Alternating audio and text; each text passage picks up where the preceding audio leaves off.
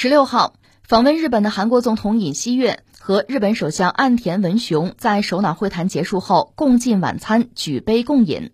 据媒体报道，尹锡悦十七号就韩日首脑会谈成果发推文称，韩日两国互为最亲近的邻国，共同追求普世价值，向两国国民宣布韩日关系迎来新起点，意义非凡。然而，韩国国内一些抗议者指责尹锡悦出卖国家，是日本人。媒体称，慰安妇问题、领土争议、强征劳工赔偿问题等，均是韩国社会的敏感议题。尹锡悦对日访问，预计将在韩国国内持续引起争议。我们再来关注韩国以及韩国和日本的关系啊，这个尹锡悦。用中国话讲，这确实也是个狠角色哈，就是一意孤行也好啊，一条路跑到黑也好啊，不撞南墙不回头也好啊，强行要改变韩国和日本的关系，要向好啊，就是强行要修好。我们知道双方的关系呢，一直它不可能太好。以前我们讲过嘛，朝鲜半岛整个被韩国殖民过，对吧？这是一个大的一个历史背景，在这个背景之下，韩国人的民族自尊心是特别强的，民族主义情绪是特别浓的。那你说要改变，就是说要调整，要向好韩日关系，难度当然很大了。说实话，在这样的氛围之中，你要骂日本是容易得到喝彩的。你要和日本交好，那不是被骂吗？就这么一个状况。可是尹锡悦确实下了决心，因为他上台之后下决心要修好对日本的这个关系，而且现在看来是取得一定成效吧。一个是前不久我们关注了他那个三一节的讲话，就肯定日本。呃，再就是一个是访问啊，出访一天跟安田文雄吃两顿饭啊，这亲密无间是吧？然后呢，日本方面是取消了对韩国半导体的制裁，它其实有三种高端的原材料，它不出口，这就形成对韩国的制裁了。那现在取消，韩国方面呢，在 WTO 也撤诉，本来是告日本的，也不告了啊，双方的关系就是强行扭转向好。这个事儿确实让人关注哈，而且在韩国国内吧，你想作为反对党对尹锡悦那的痛骂吧，包括韩国民众那受不了啊。其实，在全球范围内哈，你看国外一些知名的一些什么网络平台上，啊，韩国人、印度人被公认是民族主义情绪是非常高昂的，这成了他们的标签这回这不就丢人现眼了？扫把大的，这怎么说呀？自己的总统在外边那样是吧？所以被称作叫屈辱外交。就尹锡悦这次出访叫屈辱外交，在国内你就骂吧，各种骂，而且恐怕估计等他下台也会遭到清算。但是他确实就是下定决心，这也是咬定青山不放松啊，就是就坚持自己的主张。那这个事儿呢，从我们来讲呢，我们就观察吧。我觉得不必呃过早的轻易的就是下什么结论，因为你还看他一系列的做法，他还有一件事儿做了什么呢？就是投了三百万亿韩元。要振兴半导体，就韩国还是要搞半导体，大概就是两千亿美元吧。这个投资就不小了，因为我们知道韩国半导体前段时间遭到重挫呀，什么三星啊、海力士啊，这市场表现呢，呃，急剧的下跌，非常不好。在这个状况下呢，一个是和日本修好，日本对韩国半导体不再制裁，然后呢，又巨额的投资要搞半导体，要扩大规模，要增加产能，这个确实让人，你你说你看得懂吗？或者怎么理解这个事儿哈？有各种各样的解读。这些事情摆在这儿，你让我们做一点观察呢，确实就很有意思，很耐人寻味。韩国到底要干什么？要向何处去？尹锡悦要带着韩国往哪儿走？哎，这个就很值得思考了。呃，关于半岛，关于韩国和日本的关系问题，以前我们聊过，但是呢，恐怕还得再说两句，因为我们知道，就是现在半岛呢，就是分南北嘛，就是呃，朝鲜北边就是朝鲜民主主义人民共和国，南边叫大韩民国，对吧？呃，在朝鲜战争的时候。就他们俩就厮杀嘛，呃，然后我们有志愿军，呃，入朝参战。实际上，苏联给了一些帮助。另外呢，呃，那边就是所谓的联合国军，就美国拉着一众盟友也下场，就是朝鲜战争打到最后呢，五三年是有一个停战，但到现在其实和平协议没有真正的签下来，就是半岛实际上还是一个对峙的局面。从朝鲜这边骂韩国呢，就说你韩国是个伪政权。那你说有没有道理？只是只是指鼻子骂吗？他有他的道理，他道理是两条，一条是什么呢？就是你美国在韩国还有驻军，你都不是个主权独立国家，丢人现眼吧，是吧？你是美国的傀儡，这是一个。还有一个是什么呢？就是对日本的态度，就你韩国对日本的态度软弱啊，卑躬屈膝，就这个。这说起来呢，对日本的态度，在一九四五年二战结束，日本是无条件投降的。后来在五十年代初，我记得五一年吧，呃，因为美国出于冷战的需要，他需要拉日本嘛，需要拉日本，但是呢，美国和日本的关系，甚至美国拉着一众盟友啊、盟国和日本的关系，就需要进行一次调整，因为他这个战败国，他是敌人，但在这个时候，你得吸纳他，得接受他，那双方这关系得调整嘛，所以搞了一个旧金山合约。呃，主要是美国拉着就是二战一帮盟友吧，呃，旧金山合约。这个旧金山合约呢，因为当时中国在参加抗美援朝战争啊，那就被排除在外了。你想，中国本身是二战很重要的一个参战国，又是一个经过千辛万苦、巨大牺牲，呃，最后是一个战胜国，那你被排除在外，这事儿怎么说，对吧？呃，那当然，西方阵营也不一样。美国和英国考量不一样，因为英国当时考虑有个香港问题，它是承认中华人民共和国的，这和美国态度就不一样。另外呢，就是，呃，就说到半岛吧，南北朝鲜在打仗，所以真正所谓对日媾和呢，中国没有参与。这个所谓旧金山合约，我们不承认的。那么就是南北朝鲜打了仗呢，这事儿也没能参与，就出现这么一个局面，等于说日本在美国帮助之下钻了一定的空子。等到战争结束之后呢，就是呃，南北朝鲜其实一直是一个敌对的状态。那北边呢就加入社会主义阵营嘛，就呃苏联这边这就不用说了。那南边呢自然是投靠美国，在那边，那就有一个和日本的关系问题。那美国出于自己在亚太就是对苏啊冷战的战略的考量，他当然希望这两个国家你们不要闹，不要内耗，听我的。你们要合作，要什么情报啊？呃，或者说军事上各个领域的合作，针对这个社会主义阵营啊，针对呃朝鲜、中国乃至苏联，他是这么考虑问题的。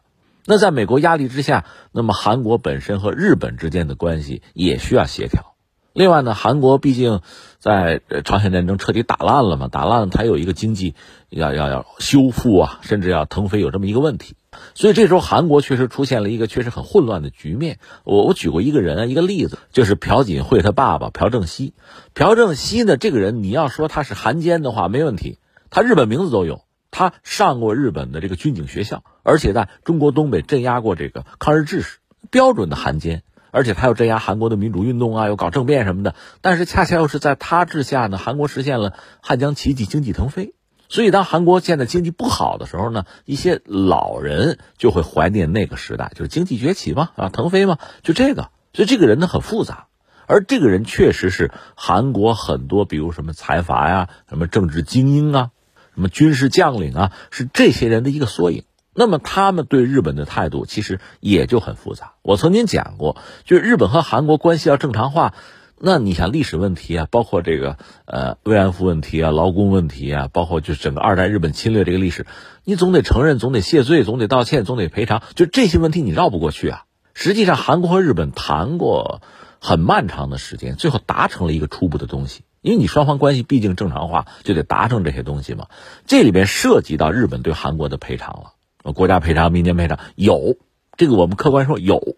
我不是曾经讲过吗？从日本方面，甚至涉及到劳工问题，我是赔人头啊，我我我挨家挨户送去啊，还是给你韩国政府？最后是给到韩国政府了。但是韩国政府并没有把这个钱完全的就交给就是当年的这个受害者，包括他们的家属后代，没这么做，做了一些啊，后来做了一些，但是拖的时间很长。而且还有一个问题，我们必须要讲，就是。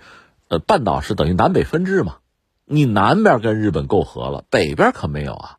日本说是赔偿，那怎么赔啊？当年日本可是把整个半岛殖民了，所以这个其实说不清楚。所以从呃北边，就是呃朝鲜这边，就是痛斥南边啊，他有他的道理。他说你就单独等于说对着媾和，这是背弃了民族大义嘛？你伪政权啊，所以一直拿这个就骂韩国，韩国也很尴尬。人家北边说的不是没有道理啊，就一直这么个状况。呃，我记得之前和大家也聊过，有所谓的这个保守势力啊，什么进步派啊，呃，就是韩国政坛哈有这种阵营划分斗争。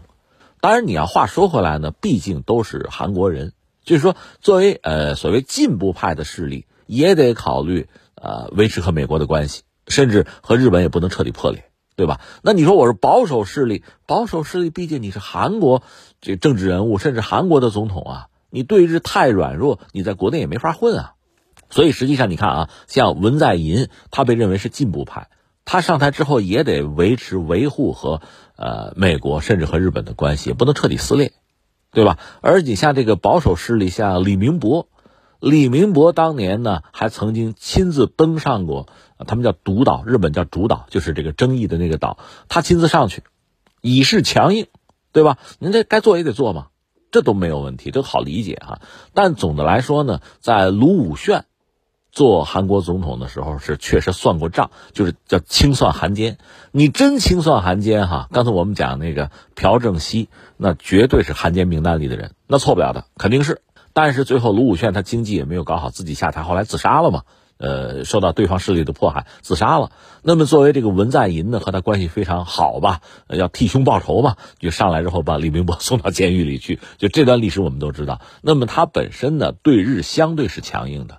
但是作为结果呢，日本对韩国的半导体呃进行了打击制裁，那让韩国经济确实也也比较尴尬。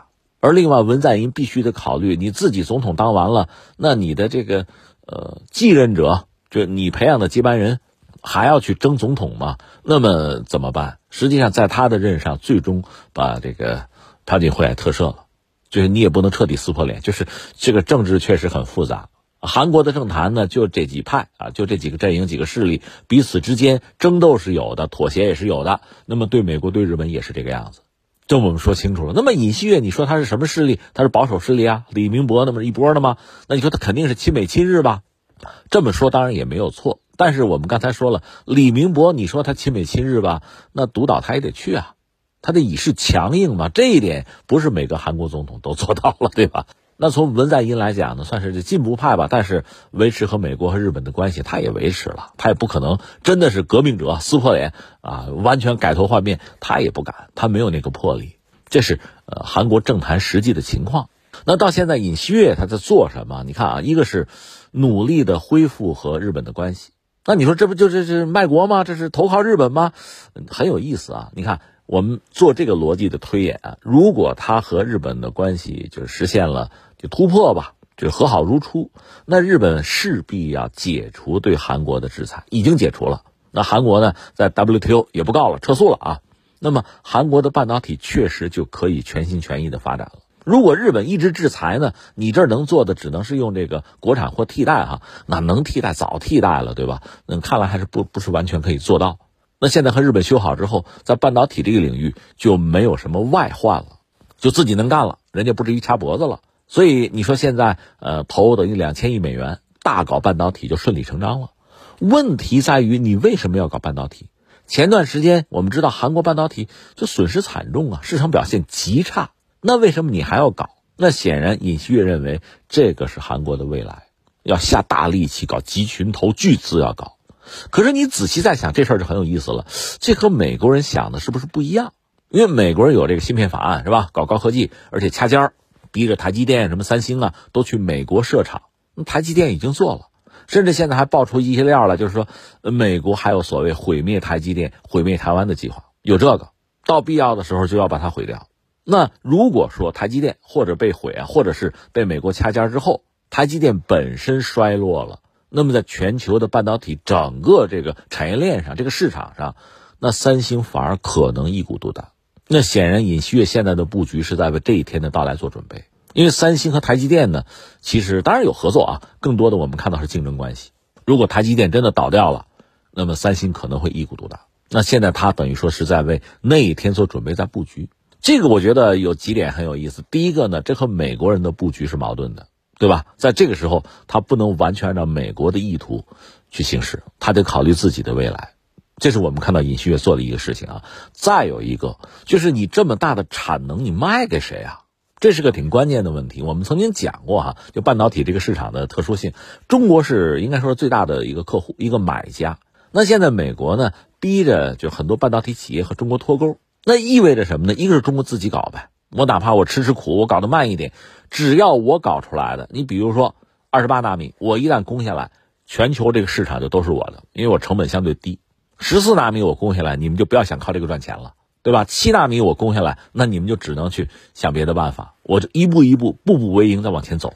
只要我攻下来，这个市场就是我的，钱就是我来赚，你们想都不要想。中国是这样一个角色。另一方面呢，在这天到来之前，中国是一个大买家。就是我现在生产不了的，你卖的我就买。那韩国现在显然的算一个账，就是什么呢？它不能放弃中国市场。它这么大的投资，这么大的产能，一旦做出东西来，做出商品，做出这个成品来，你美国完全吃尽吗？显然不是。所以它恐怕就是在半导体这个布局和美国是在唱反调。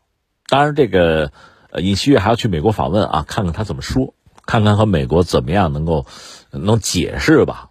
这个实际上就成了一个所谓阳奉阴违了。我们现在看到的是这个状况啊，也许人家有人家的考量，看他怎么解释吧。这是我们目前看到的，就韩国一系列的动向，呃，历史的，它的政坛上的，包括它的精英层和社会呃各阶层之间的矛盾的，另外它和日本和美国的关系的，就是韩国在这样一张网里面啊，在扑腾，啊，在想办法，在谋求出路，在突围。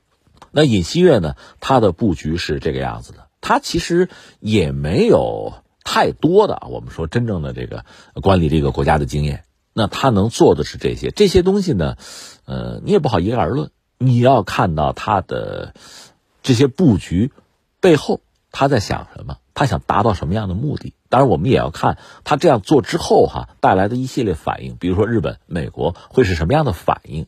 因应着这个反应，他可能还要调整自己的政策，这是一个过程，我们慢慢看。